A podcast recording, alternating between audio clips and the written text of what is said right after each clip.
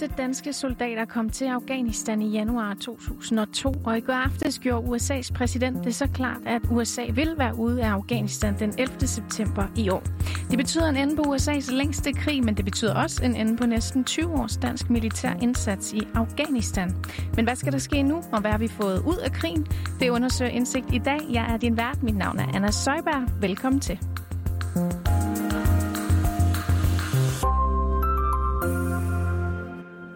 Hvis jeg spørger dig, hvor du var og hvad du lavede den ellevte september to tusind og et, så er der stor sandsynlighed for, at du kan huske den dag bedre end de fleste andre dage, også selvom du måske ikke var særlig gammel.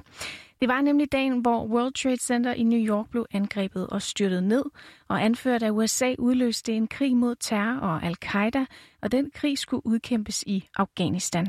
En krig, der her tyve år efter nu langt om længe kan se sin ende. Det kunne den amerikanske præsident Joe Biden fortælle i aftes. I'm speaking to you today from the Roosevelt, the Treaty Room in the White House. The same spot where on October of two thousand one, President George W. Bush informed our nation that the United States military had begun strikes on terrorist training camps in Afghanistan. It's time to end America's longest war. It's time for American troops to come home. The United States will begin our final withdrawal, begin it on May first of this year. We'll not conduct a hasty rush to the exit. We'll do it, we'll do it responsibly, deliberately and safely. And we will do it in full coordination with our allies and partners. Our allies and partners have stood beside us shoulder to shoulder in Afghanistan for almost twenty years. And we're deeply grateful for the contributions they have made to our shared mission and for the sacrifices they've borne.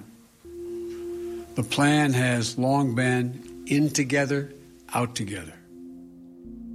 Ja, blandt de allierede, som Joe Biden nævner her, er jo altså Danmark.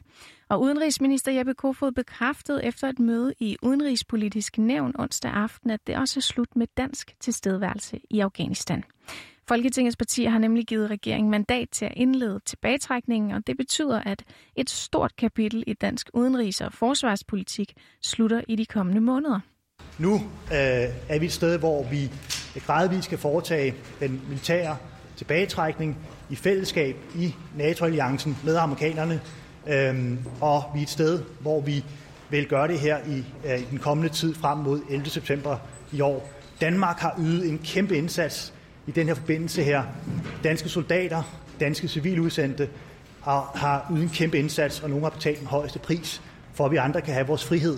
Og det skal de have en kæmpe tak for. Ja, den højeste pris har nogle af de her soldater betalt. fireogfyrre danske soldater har nemlig mistet livet i forbindelse med deres indsats i Afghanistan. Derudover er to hundrede og fjorten danske soldater blevet såret. Og en af dem, som den her tak fra Kofod den går til, det er Mads Silberg. Han har nemlig været udsendt som soldat i Afghanistan, og ham skal vi møde nu. Jeg hedder Mads Silberg. Jeg er otteogfyrre år gammel øh, og har haft en fortid som professionel soldat i forsvaret i næsten femogtyve år.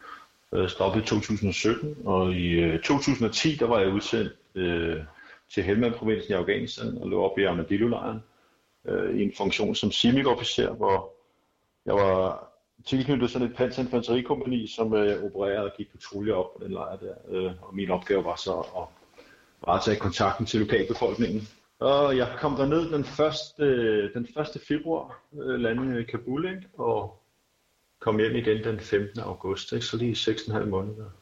Som vi kan høre Mads fortælle her, var en af hans hovedopgaver at skabe god kontakt til lokalbefolkningen. Men det skulle altså vise sig at være en meget større og mere kompliceret opgave, end man først havde antaget. Og Mads' tilgang til opgaven, den nåede også at ændre sig meget under de seks måneder, han var sendt afsted. Det var meget, meget, meget, meget svært, ikke? For, for ikke sige muligt, fordi vi var altså næsten hver anden gang, vi gik uden for porten og gik patrulje, så kom vi enten i kamp, eller så, så udløste vi en eller anden form for vejsidebombe og fik såret og sådan noget, ikke? Og så er det jo, så er det jo rigtig svært at, at løse en opgave med at og skulle skabe god kontakt til lokalbefolkningen, når man hele tiden kommer i kamp, ikke? Og mange gange så oplevede vi jo også efterhånden, så, så fandt vi ud af, at, at den lokalbefolkning, som vi, vi mødtes og snakkes med på patruljerne, det var nok også dem, som skød på os, når vi gik, gik væk fra dem igen, ikke? Så den der grummede tanke om at få skabt nogle bedre forhold for lokalbefolkningen, det, det ryger jo noget i, i baggrunden, ikke? Og så handler det egentlig bare om at overleve øh, fra dag til dag. Ikke? Og derfor blev det også svært for Mads at se en dybere mening med opgaven, især fordi han forlod sin kone og tre børn derhjemme for at tage til Afghanistan.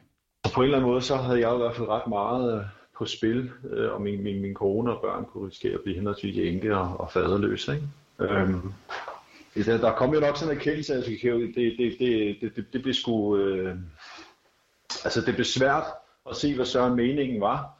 Øhm, og, og, og begyndte også at stille spørgsmålstegn til, okay, hvad, hvad er det lige præcis, vi går og, og sætter vores liv på spil for her, ikke? Altså, man kan sige, når man er i det, så bliver det sådan meget konkret, fordi så kæmper man selvfølgelig for hinanden og for sine marker.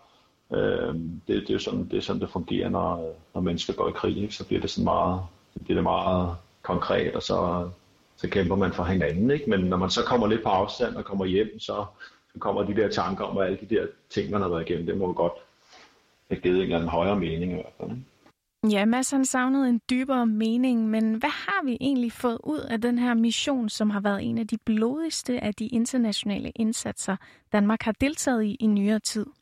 Danmarks indsats i Afghanistan har blandt andet styrket vores diplomatiske forhold til U S A, Storbritannien og NATO-lande. Men spørger du lektor på Forsvarsakademiet, Peter Viggo Jakobsen, så er vi reelt ikke lykkedes med at gøre Afghanistan til det demokratiske og sikre land, som var intentionen med indsatsen. Første år var en stor succes, ikke? Der fik man på rekordtid fjernet Taliban øh, og indsat en ny regering, ikke? Så perioden fra seks og så frem til enogtyve har været et forsøg på at få kontrol med Taliban og få gjort den afghanske regering i stand med til selv at kunne varetage egen sikkerhed. Og det er jo stadigvæk ikke lykkedes den dag i dag, så man kan sige, at fra seks til enogtyve, der er vi ikke lykkedes. Og derfor kan man også godt forstå Bidens beslutning om nu at, at trække det militære ud, fordi at det, ikke, det ikke har ført, noget, ført til nogen fremskridt. Men hvad så nu, hvor U S A og alliancerne trækker sig? Ifølge Joe Biden, så er det nu op til de mere end tre hundrede tusind afghanske tropper, man har trænet, og tager kampen op mod Taliban og holde dem fra magten. De får dog også lidt støtte i form af blandt andet amerikanske droner og økonomisk støtte. Men trækker Vesten sig helt, ja, så kan hele missionen altså have været forgæves, vurderer Peter Viggo Jakobsen. Så der vil stadigvæk være lidt militær støtte tilbage til den afghanske regering, og indtil videre er der heller ikke blevet sagt noget om, at man vil trække den økonomiske støtte. Så jeg kan, ikke, jeg kan ikke på den korte bane forestille mig, at, at Taliban kan generobre Afghanistan og tage kontrollen og komme tilbage til den position, de var i to tusind og et.